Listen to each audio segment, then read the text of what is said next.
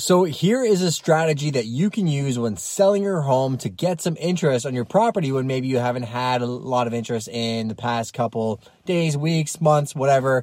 Each market's different. Every property is different. If it's priced correctly, you should be getting showings. But if you want to get a spur of some new showings, what you can do in our market is actually cancel your listing outright, give it a break for a couple days, and then put it back on the system. You don't necessarily have to change the price because what's going to happen on the back end is everybody that has a search set up with another realtor or has certain parameters set up in realtor.ca, they're going to get that listing again as if it's a new listing. Whereas before, maybe it was already saved in their search. It's something they've already seen and they've passed over it.